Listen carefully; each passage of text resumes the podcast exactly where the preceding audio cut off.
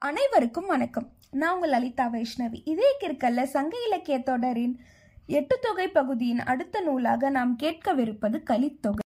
இந்நூலில் முதல் இரண்டு வெண்பாக்கள் சிறப்பாக போற்றப்படுகிறது. முதல் வெண்பா இந்நூலை பாடிய புலவர் பாடப்பெற்ற பொருளை கூறுகிறது. இரண்டாவது வெண்பா நூல் தொகுத்த முறையை கூறுகிறது.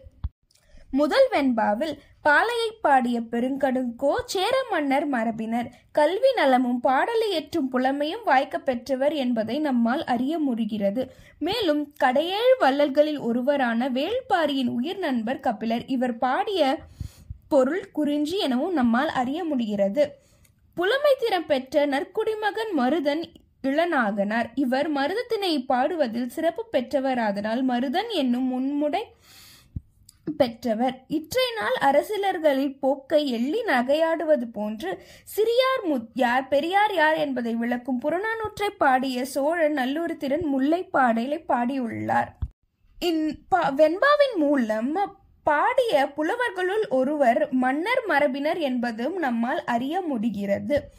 இதன் தனிச்சிறப்பாக நம்மால் அறியப்படும் வேறு செய்தி ஆட்சியாளர்கள் அரசியலை மட்டும் எண்ணாது தமிழையும் தங்களது கண்களாக போற்றி வளர்த்துள்ளனர்.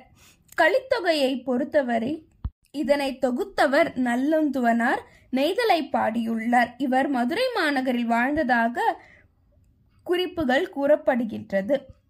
இந்நூலில் கலிப்பாவால் ஆன நூற்றி ஐம்பது பாடல்கள் இடம்பெற்றுள்ளன. இதில் பதினொன்று அடி முதல் எண்பது அடி வரையிலான பாடல்கள் உள்ளன. இந்நூலுக்கு நச்சினார்கினியார் உரை எழுதியுள்ளார். அகத்தினையை கூறும் கலித்தொகையில் குறிப்பாக நம்மால் அறியப்படும் செய்தி அன்று உடன்போக்கு உடன்போக்காக தலைவனுடன் சென்ற தலைவியை மக்களும் பெற்றோரும் இழிவாக கருதாது.